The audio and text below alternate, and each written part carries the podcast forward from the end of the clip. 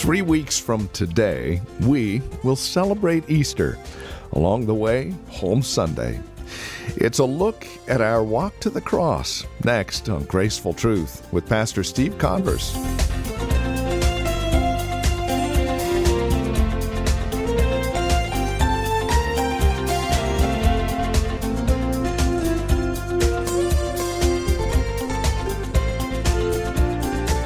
From Grace Bible Church here in Redwood City, hi there, and welcome to today's broadcast of Graceful Truth. We begin a three part series called A Walk with Jesus to the Cross.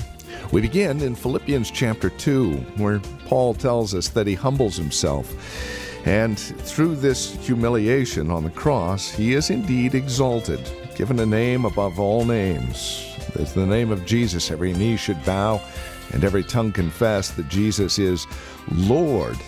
And there's your name. We're examining this walk to the cross beginning today. Join us. Here's Pastor Steve Converse with today's broadcast of Graceful Truth. You know, as we think of, of the name Jesus Christ, there's probably a lot that goes through our mind, depending on where we're at spiritually. It could be our Lord and Savior. It could be a religious icon to us. It could be uh, a curse word. uh, we've heard people use that over and over again. Today I want to talk on the subject that Jesus Christ, He's more than just a good man. Because a lot of times when you ask people, what do you think of Jesus? Usually, unless they're Christian, a religious person, something like that. But if, if they're just not connected with the church in any way or any religious background, they'll say, well, he was a good teacher, or he was this, or he was that. They kind of conclude that basically that he was someone who had an impact, but it's not something that is to be an eternal impact. You know, you don't want to get radical about this Jesus stuff because then you're then you're kind of stamped as some religious freak, and we don't want that, do we? So you know, that's kind of the way people look at it. Jesus Christ actually asked his disciples probably the most important question throughout all history when he asked them this question in the Gospels Who do you say that I am? Who do you say that I am? In other words, it doesn't matter what other people think. He wanted to know what their heart was concerning his identity. And you know what? That's probably still the most important question that we could ever ask or be asked and this morning, I want you to ask that question of yourself. Who do you think that Jesus Christ is? Who do you say that he is? There's no more crucial question, I would say, for us to answer than that question that is asked of our Lord in the Gospels. What would you say if someone came up to you today at the grocery store and asked you this question? Tell me who is who is this Jesus Christ? I see you're dressed up. You must have went to church. Who is Jesus Christ anyway? What would be your answer? But you know what? That's an important question to ask. That's so important. How would you reply if somebody asked you this question? What did Jesus Christ do that has made him so great? What did he do? So this morning we want to focus on the question, well, who is Jesus Christ? Who he was and who he continues to be. He's still alive. He was risen from the dead. Well, some say Jesus was a great teacher, and that's true. Some people say, well, he was a healer, he was a prophet. Some people even go as far as to say that he was some revolutionary that kind of led this revolt and uh, against the, the Roman government and all this stuff. Uh, some people would focus on his love. They would say, well, he's obviously a person of great love. He was a wonderful, tremendous religious leader of the day. And all those things, in and of themselves, are true. And altogether, they're true of who our Lord and Savior is and was in his day. But unless we see Jesus Christ for who he is as God, who became man, the perfect God man, you might say, when I was in youth ministry, I used to uh, tell the kids, well, you know, Jesus Christ was God in a bod. And that's so true. That's exactly who he is. He was God in a bod. Unless we understand that, unless we start at the very foundation of that theological belief, we miss the greatness that he has done in history and, and has done throughout his life and even throughout the church and all that. And you say, well, what did he do? When people are asked, what did Jesus Christ do and what made him so important, a lot of folks come up with different things. Some say, well, he taught us how to love. He taught us how to love. And you see passages in Scripture where he directly uh, deals with that aspect of who we are. How do we love each other? He told his disciples, you know, unless you love one another, you know, that's how they should know you. You should be known by your love for me and for each other. Some other folks say, well, he would point people to God. That's what he did. Uh, some people would say he healed people. Some people say, well, he knew God, obviously. I mean, you know, look at who he was. His, ter- his teaching literally turned the world upside down. If you stop and think about it. Some people say, well, he's given us hope. Do you ever think that just our whole time frame, BC, AD, in the year of our Lord, before Christ, all those things focus around that one person, Jesus Christ. See, but if we focus on all those things and yet we still miss what he came for, we, if we miss the understanding that Jesus came to die on a cross, and if we miss the understanding of what he did, if we fail somehow to comprehend what Jesus did for us on the cross, I really believe that we'll fail to comprehend the main reason that he came to earth. That's why he came. He didn't come just so he could be some religious icon. He didn't come so he could have a bunch of people following him. He didn't even come to heal people. He didn't come to raise people from the dead. He didn't come to, you know, oppose the Pharisees. All those things he did, but that's not the real reason why he came.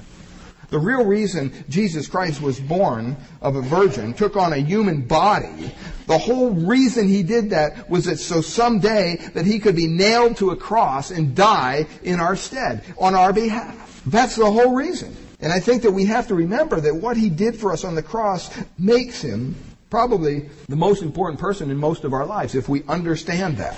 And to catch a glimpse of his love and to catch a glimpse of his power and his greatness, we need to see and we need to stop and we need to pause because so many times we go to the cross right away. Well, what happened before the cross? Stop and think what kind of humiliation he must have had to go through. And I'm not talking the humiliation of Holy Week when he was being scourged and his, his beard was being plucked out. We'll get to that in the coming weeks. But think about it this way. Think of the humiliation he must have went through when he became a man.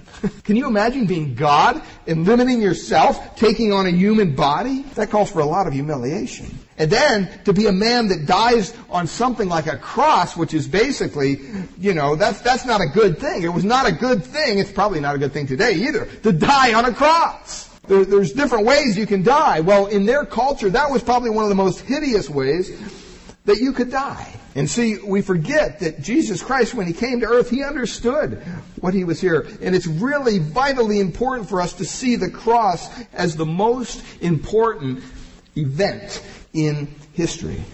And what we're going to be looking at in the next several weeks is we're going to trace the last few days of the life of Christ, and we're going to concentrate mainly on His sufferings so that we can fully understand why we should make Jesus Christ the owner of our lives. Because all He's done for us, we should somehow come to grips with what He's done for us, and that should make an effect on our life. And I want to ask, I want you to ask yourself these questions in the next coming weeks. Just how much humility did Christ show in becoming the Savior? How much humility did He have to show to become the Savior? Why was becoming a man so humbling for Him? What was the most humbling event in the life of Jesus Christ. We're going to look at all those in the coming weeks. But turn over to the book of Philippians this morning because I want to share a verse with you. We're just going to kind of pause here a little bit in Philippians chapter 2. And we want to understand these humbling steps that Christ took because he loved us so much he wanted to reach us. And we need to look at one of the most important passages in the New Testament when it comes to Jesus Christ. It's not in the Gospels. I believe it's right here in Philippians chapter 2. Philippians chapter 2, verses 5 through 8. He says, let this mind or have this attitude uh, be in you, which was also in Christ Jesus, who being in the form of God did not consider it robbery to be equal with God, but made himself of no reputation, taking on the form of a bond servant and coming in the likeness of men. And being found in appearance as a man, what's it say he did? He humbled himself and became obedient to the point of death, even the death of the cross. See, we need to see some principles today, and these principles are this. We need to see that Jesus surrendered his rights in order to redeem us, in order to buy us back. He needed to surrender his own rights. He also, Jesus assumed a humble position in order to redeem us. That's very important to understand who Christ was. And we also need to understand that Jesus had to completely, not just halfway, not three quarters of the way, not 99%, he had to completely be obedient to his heavenly Father, even to the point of dying on a cross in order to redeem us. So the first principle there, we need to see that Jesus surrendered his rights in order to redeem us. We're going to share some points here, kind of under each one of these. There's really kind of no rhyme or reason to this, but the, the, the idea is we want to see, we want to understand the humbling steps Christ took to reach you and me. And he did that through various ways. First of all, how did he do it? Well, we must first try to grasp his greatness. See, if we don't understand who Christ is and was, saying he humbled himself, who cares? You could be a billionaire that has millions and billions of dollars, and if I see you down dressed in tattered clothes, pushing a shopping cart, handing out sandwiches to the poor, and I know who you are, then I'm going to say, whoa, that, that's a humbling thing. This guy could just go hire somebody to go do this, but he's actually doing this. He, he's, he's even identifying with the people he's ministering to. He's not down there in his three-piece suit. Very important. See, but if we didn't know that person was a billionaire, wouldn't have just another bum on the street. See, we need to understand His greatness, first of all. And stop and ask yourself this question. How do we measure love? One way, I think, that we see just how much someone is willing to sacrifice for those he loves. That's how we measure love. But see, we have to understand, first of all, here, Christ's greatness in order to understand how much he sacrificed. Because when we look at how much Jesus Christ and we fully understand how much He gave up to come down, to be born of a virgin, to take on a human body, to live the life He did, to be, to be subject to all the scrutiny that He was, and then to die on a cross, we begin to realize that Jesus Christ was more than just a good man. the idea goes, the greater the sacrifice, what? The greater the love. Right? If He didn't have anything to sacrifice, well then He's not going to be able to show us His love very much. And I think this morning we want to see that Christ sacrificed more in an effort to help others than any other person ever.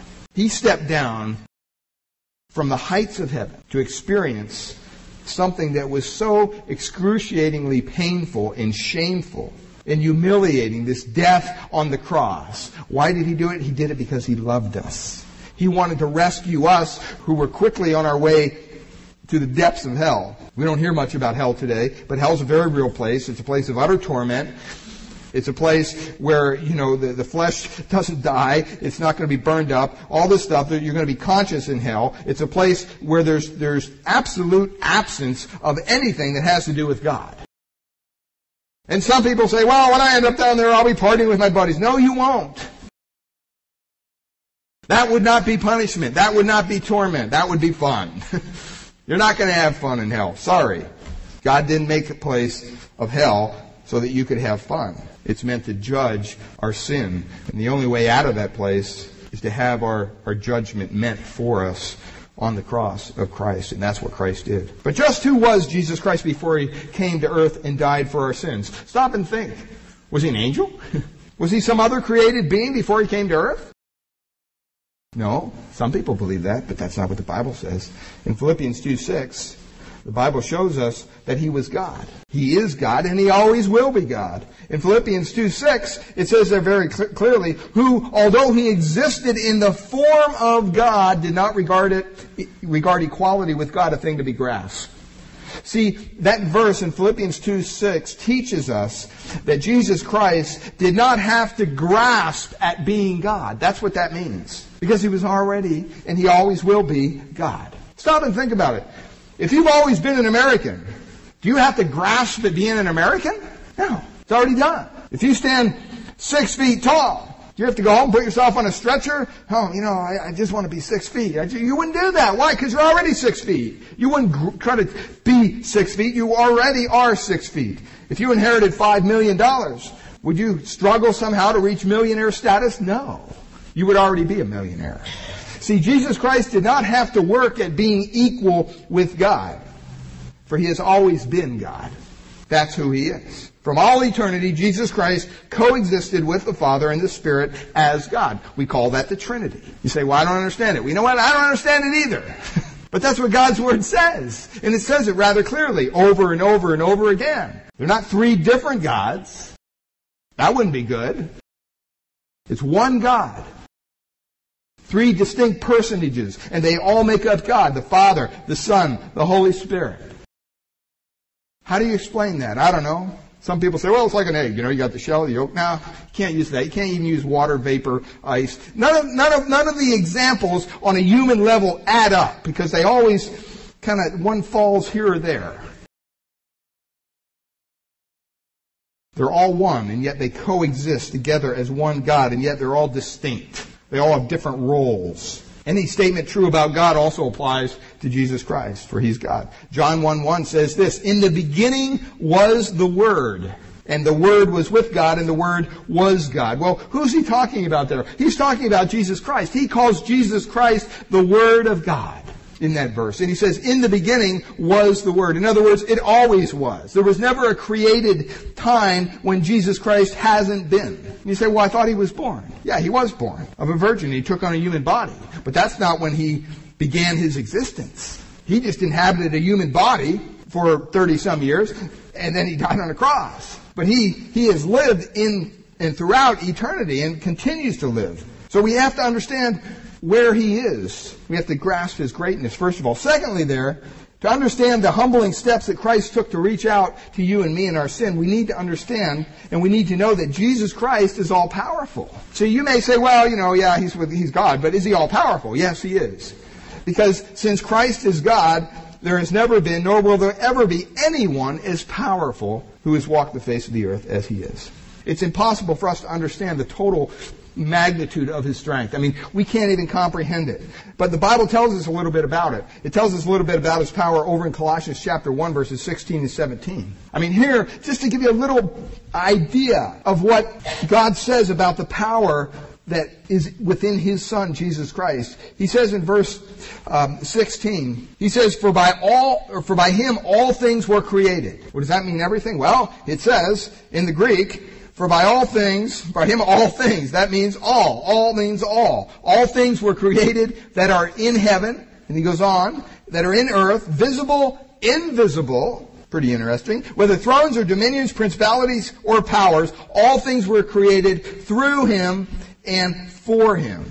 And then in verse 17, it says, And he is before all things, and in him all things consist. You know, what key things do those verses tell you about Christ's power? Pretty interesting study if you stop and you think about it. Pretty powerful individual. If he created everything we see around us, doesn't matter whether it's visible or invisible, it was not only created by him, but it was created for him. That's a pretty powerful individual. And it says that he's before all things. That means basically he's over everything. That's not referring to, okay, he was born before anybody else. No, it doesn't have that. It's not talking about the idea that something began in time. It's talking about something that always was. Therefore, he's over everything.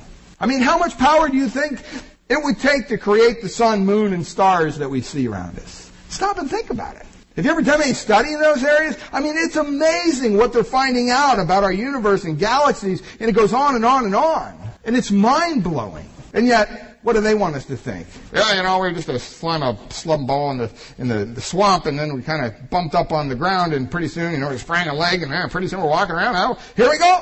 Pretty soon we're building cars and factories, and I mean, that's such a crazy argument. That's like walking into an office and saying, boy, that's a beautiful picture on the wall. Yeah. What's the next question? Usually, who painted that? Who's the artist behind that picture? You don't just say, gee, that just appeared there. Just out of vapor. It just kind of just appeared. Or I left some crumbled up paper in my office and I came back on Monday morning and boom, it had formed itself into this beautiful piece of art on the wall. That would be ridiculous. And yet we look at something as creative and as, boy, detailed and, and all the minutia that goes on within our bodies, all these things, and we say, ah, well, we just came from a blob that was floating around in the water. it's nuts.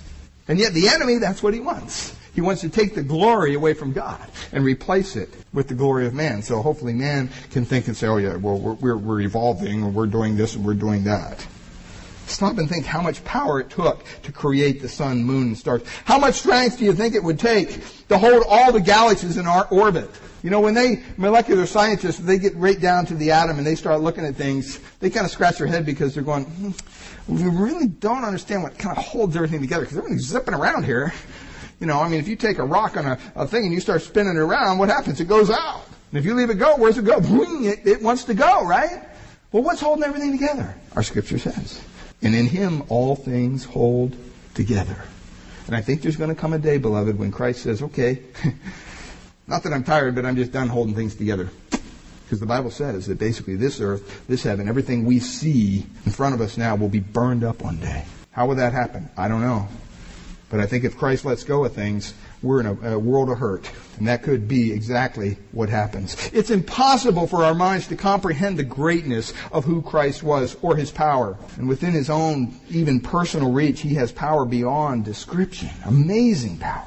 No created being could ever stand up to his power or his strength. Because Jesus Christ, the Bible says, is God Almighty. There's none like him ever. We not only understand where he came from, we always understand we also need to understand that he is all powerful. Thirdly, to understand the humbling steps that Christ took to reach down to us, you and me, to save us, we need to understand that Christ emptied himself. Whoa. What's that mean? Turn back to Philippians chapter 2 verse 7.